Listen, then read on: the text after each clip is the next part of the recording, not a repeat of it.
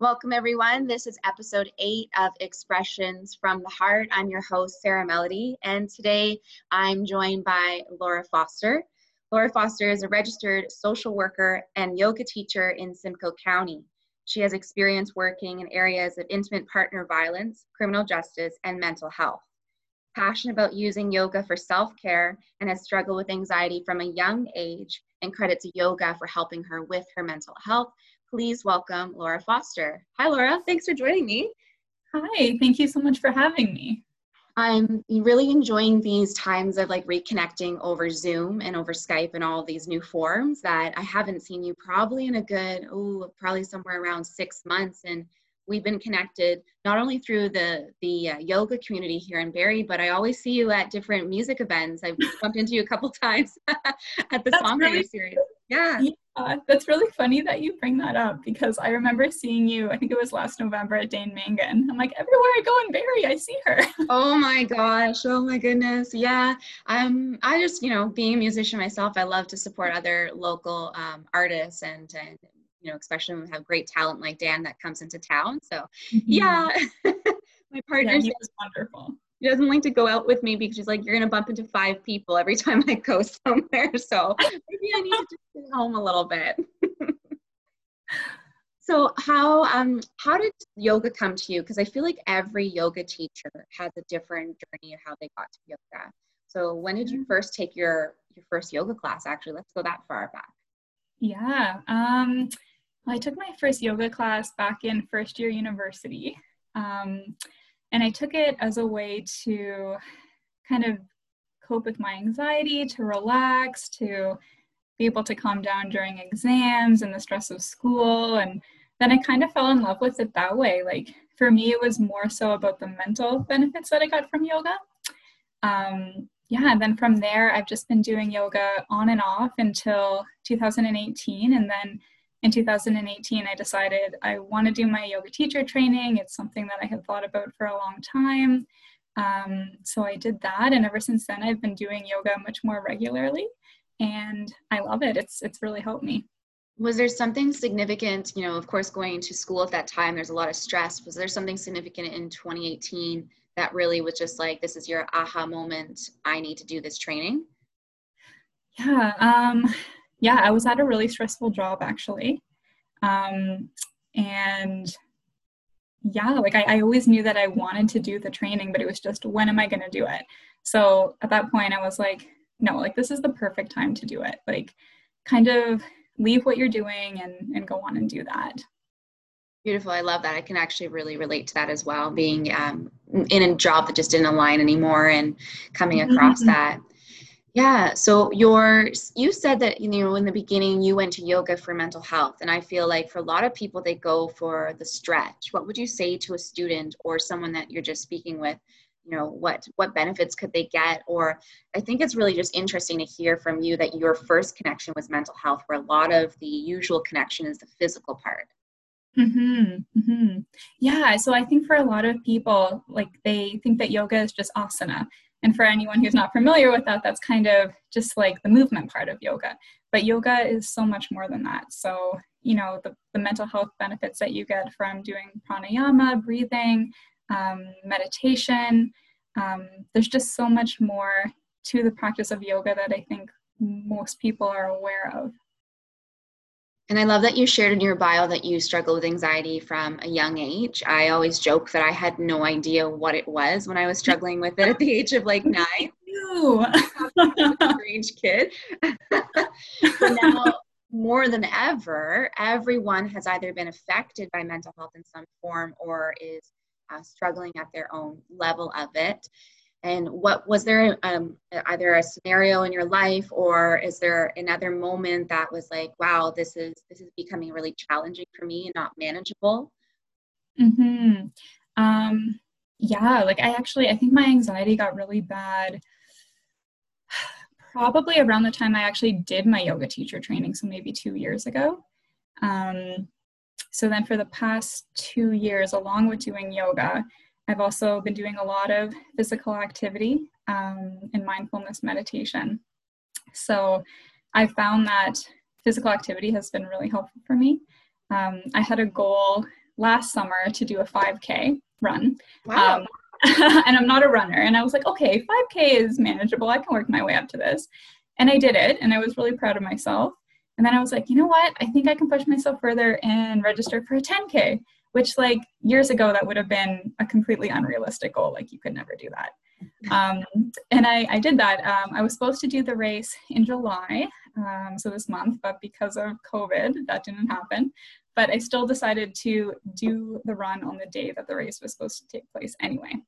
And I met my goal of doing it in under an hour, which is great. But yeah, like I got into these things more so for the physical part of it and just for reaching my goals. But along the way, I realized that it really helped with my mental health. Absolutely.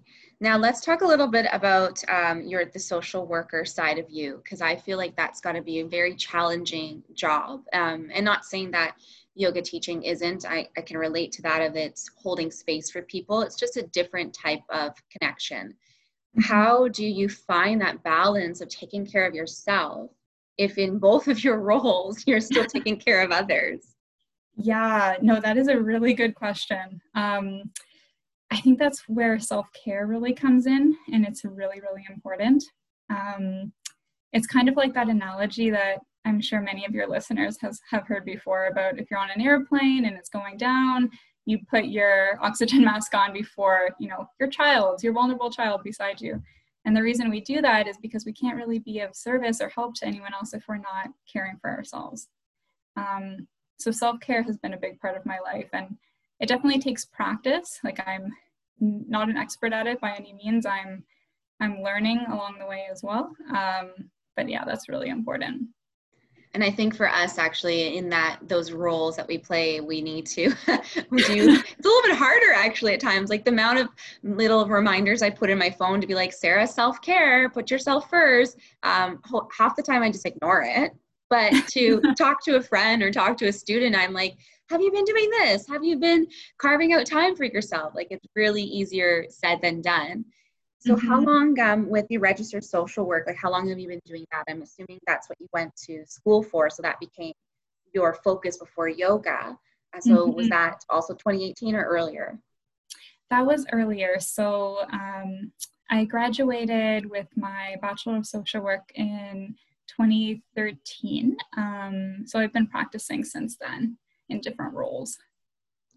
And at the end of the day, like, how do you unwind? What do you do when you get home from your job? Yeah. So like I said before, the physical activity has been really helpful for me. But you don't go for a 5K run every night, right? No. Okay. No, not at all.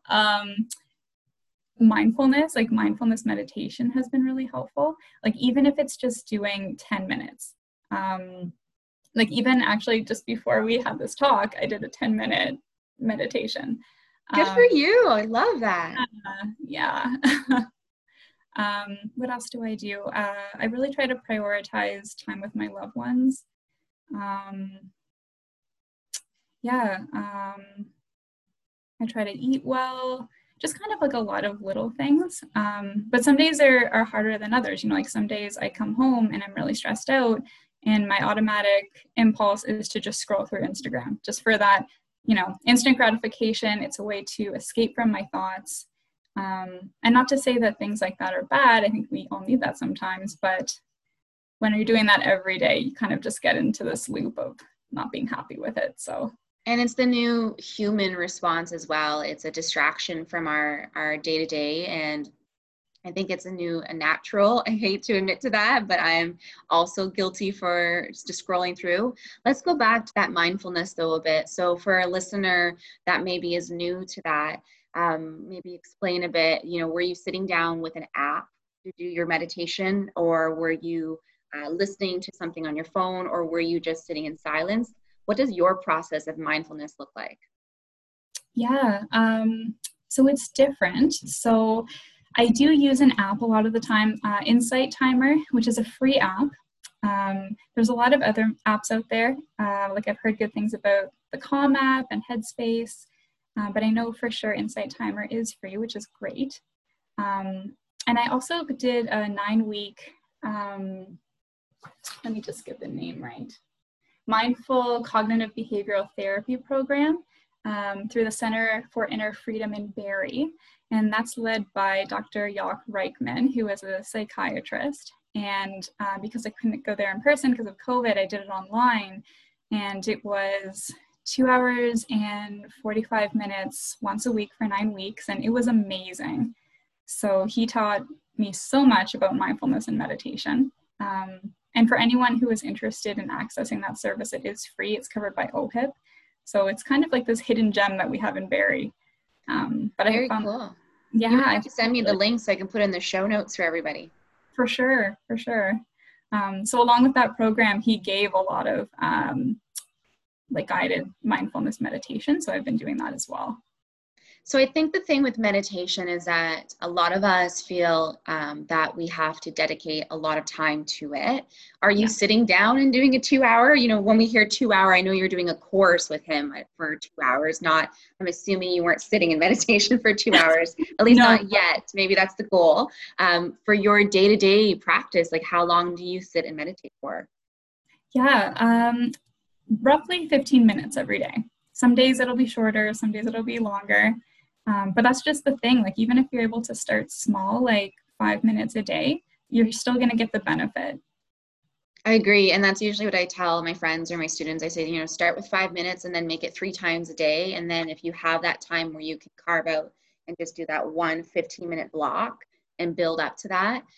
Last year, I was actually really practicing chanting with my old roommate who's now become a really great friend, and she introduced me to Nichiren Buddhism. So it's more of this new age Buddhism, and we would sit and chant, and I got up to an hour a day. I was really impressed with myself. I don't even watch Netflix for an hour. Like I sat and chanted for an hour a day, and unfortunately, like life gets in the way and stuff starts to happen. My best friend got married last year, and then my chanting just got, okay, I'll do a little bit here, a little bit there, just with maid of honor duties. But for someone that's finding that their schedule is changing, or, you know, just right now, everyone doesn't really have a routine with this new life that we're in. If they're not working right now, it's really challenging to give yourself that kick in the butt to focus on something. So maybe back to your 5K, how did you set out those goals? And let's talk a little bit about goals and planning, that kind of side of things. Yeah, no, absolutely. So I definitely didn't just hit the ground running doing a 5K. I would work 15 minutes of meditation. Yeah, exactly. So I would work up to it. Like I would dedicate a couple times a week that I was going to run, and I would make a goal of, you know, running 1K. And then as the months progressed, I would just kind of bump it up little by little. Because I think people, you're right, I think people can get overwhelmed, right? Like, oh my gosh, am I supposed to be doing like a 2 hour meditation? But no, especially if you're just starting, that's completely unrealistic. And I think a lot of us too, we're like an hour seems like a long time. But when we go and do an hour yoga class, we know that we're dedicated to that time. So maybe it's not sitting in silence. Maybe your meditation is going for a walk, and it's walking meditation, or you know, listening to some ambient music or something along the lines like that. I think the fear of sitting still in this go-to-go day-to-day busy life that we have. How has your life changed during COVID? I'm assuming you've been working through with the field that you're in? Yeah, I was working, and then I transitioned to working from home, but I was working on a contract, and that contract ended. So I'm actually not working at the moment, but for me, I really can't complain. Like things have been pretty good. It's been kind of a blessing to have this time to kind of slow down and focus on my needs. Like that's why I ended up doing that 9-week mindfulness meditation course, because I was kind of feeling like this would be the perfect time to do that. So yeah, no, I feel really grateful that things have been pretty good for me during COVID.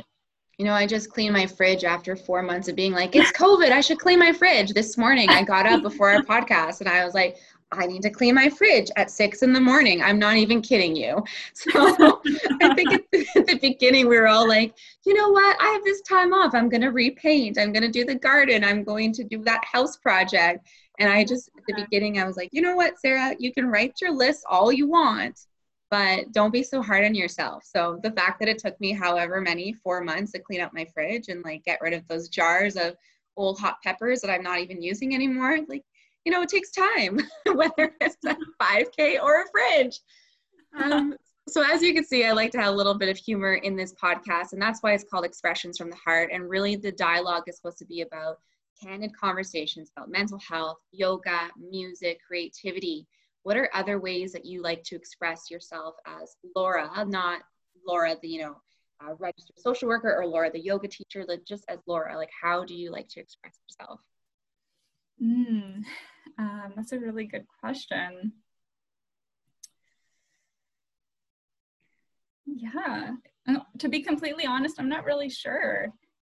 Well, and I think the typical thing is to think like about singing or dancing, and it doesn't even have to be a craft. Like it can be something that, you know, what lights you up is maybe the better question. That was kind of my next question, but like what lights you up? And you mentioned like you like to spend a lot of time with your loved ones. And I'm assuming that that means that they feed you and fuel you. So how do you, how do you express yourself in other forms? Yeah. Well, I really like to be out in nature, really like to be out around water. I find that that's really therapeutic for me. Yeah.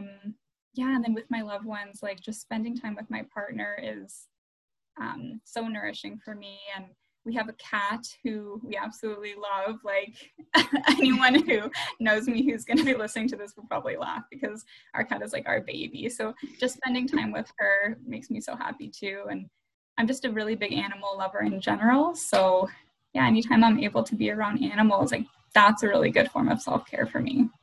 Yeah. And I saw that you did a little bit of the dog yoga, and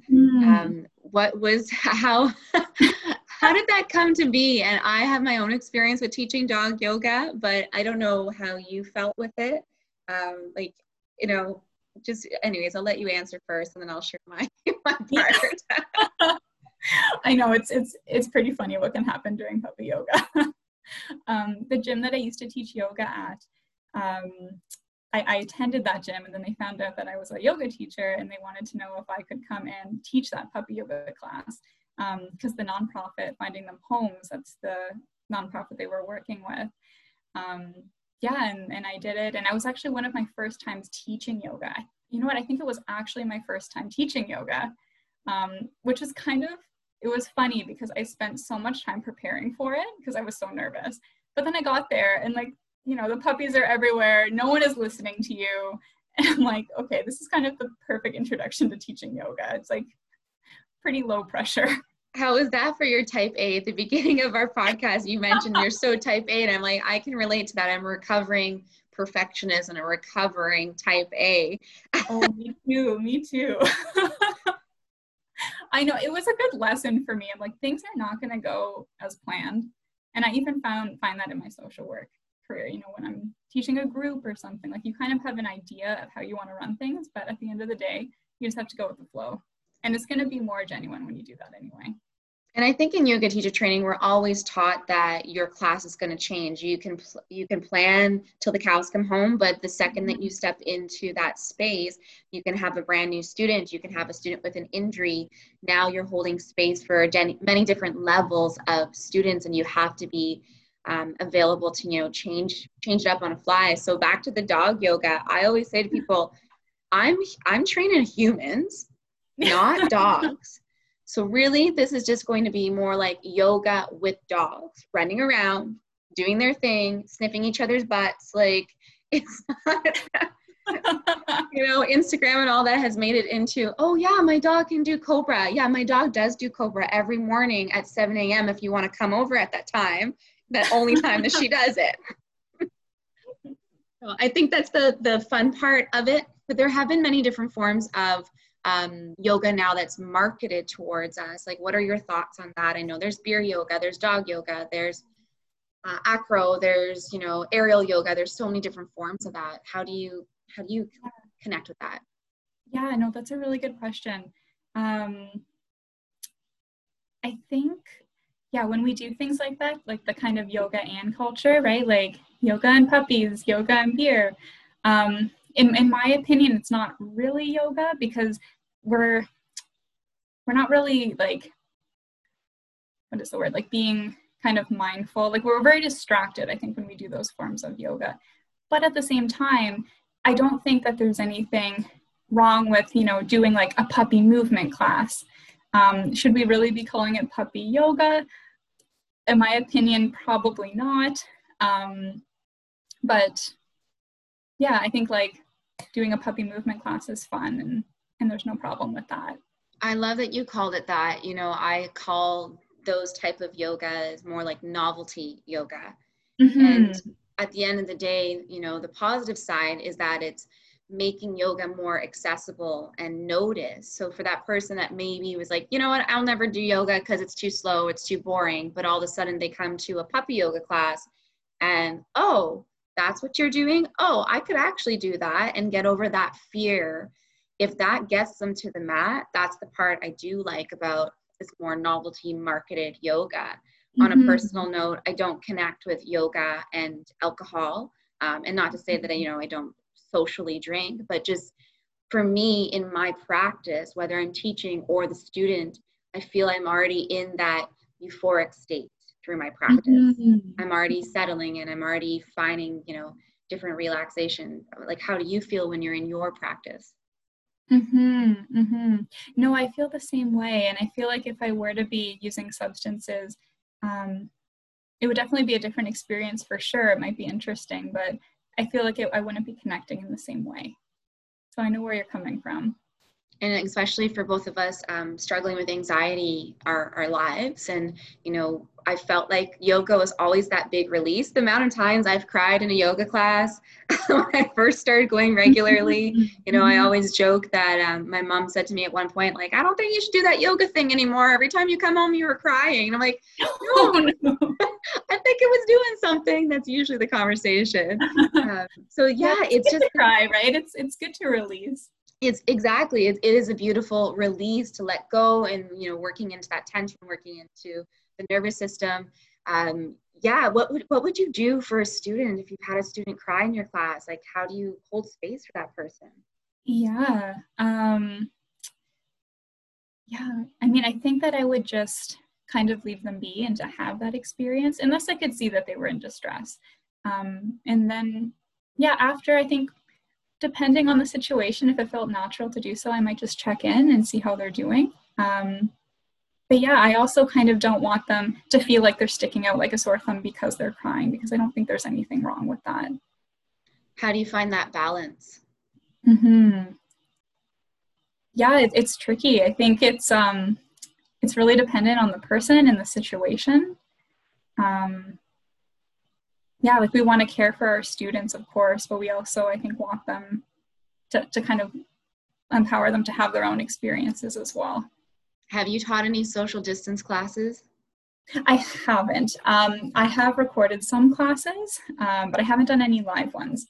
But I know you have been doing a lot of live ones. Well, I'm just thinking right now about, you know, when you're in the studio and you are holding space for someone that is crying, there is a way of you can go up to them and put a hand on their back, but now with no touching and keeping your 6 feet, as you mentioned, you know, you could check in with them.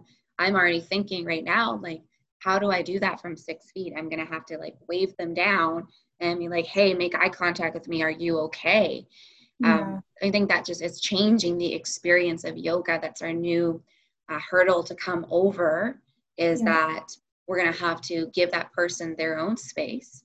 And maybe it's a one-on-one after the class, but that's the new challenge, I guess it's going to be, is that I can't go over and hold that person in child's pose, that I can't go over and put my hand on their shoulder. You know, finding those new forms of connection is definitely going to be a challenge for all of us as yoga teachers.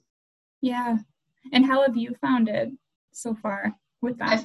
I find that the atmosphere, we've been doing the last month outdoors, and then within the last week, we've gone back indoors. The outdoors allows it to be playful. You have cars driving by. You have a little bit of distraction, which also brings you back to your mindfulness of, right, oh, that car literally just drove by. It wasn't just a thought.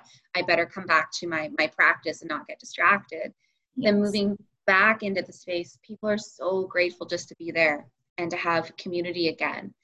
And in some cases, they're like, I feel just so depleted. I just need to be here. It's not even about, like you said at the beginning of this podcast, it's not about the stretch anymore. It's about the community.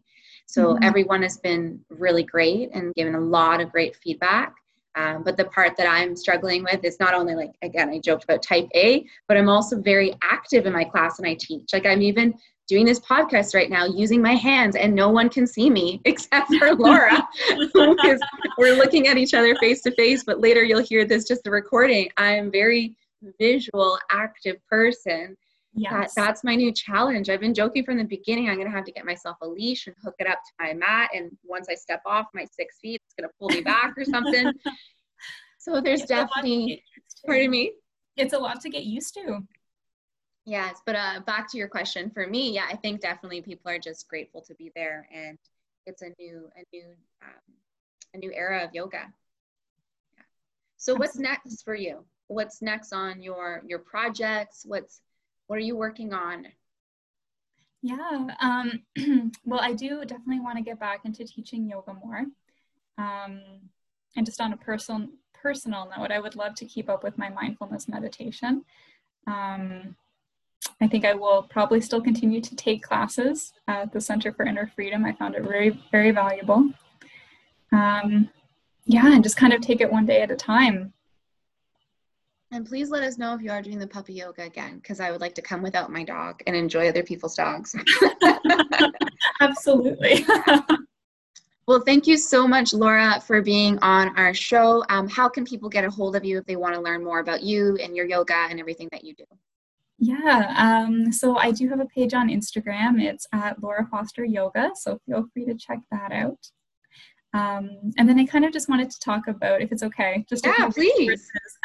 In the community, because I know we're talking about mental health and self-care. So if you find that you are struggling or if you have anyone who's struggling, we do have some resources in Simcoe County.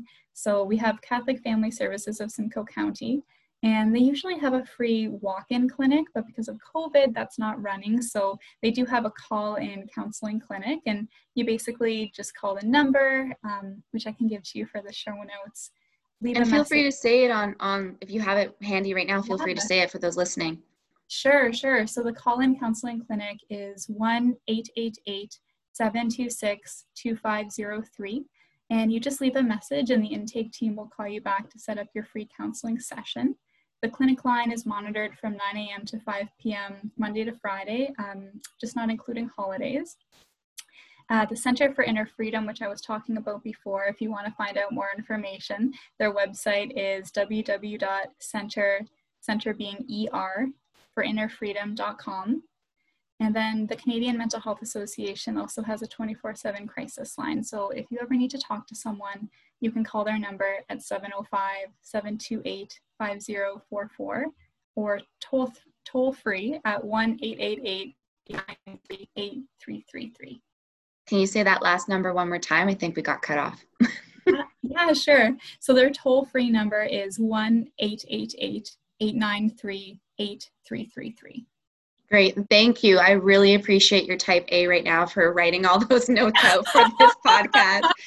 And more on a more serious note, I have personally used Catholic Family Services in the past, probably about 10 years ago, and just so grateful for all the resources that we have in Simcoe County. We really do take it for granted that we have access to that and even financial support for those things. So please, anybody that needs, please reach out. There's no shame in reaching out. From another yogi, another recovering perfectionist and still struggling with anxiety, there's no shame at all. So please, if you need to speak to someone, reach out. Thank you, Laura, for sharing and caring today. It was so great to have you. And thanks for truly speaking from the heart today. I appreciate that. Thank you so much. All right. We will talk soon. Bye. Bye.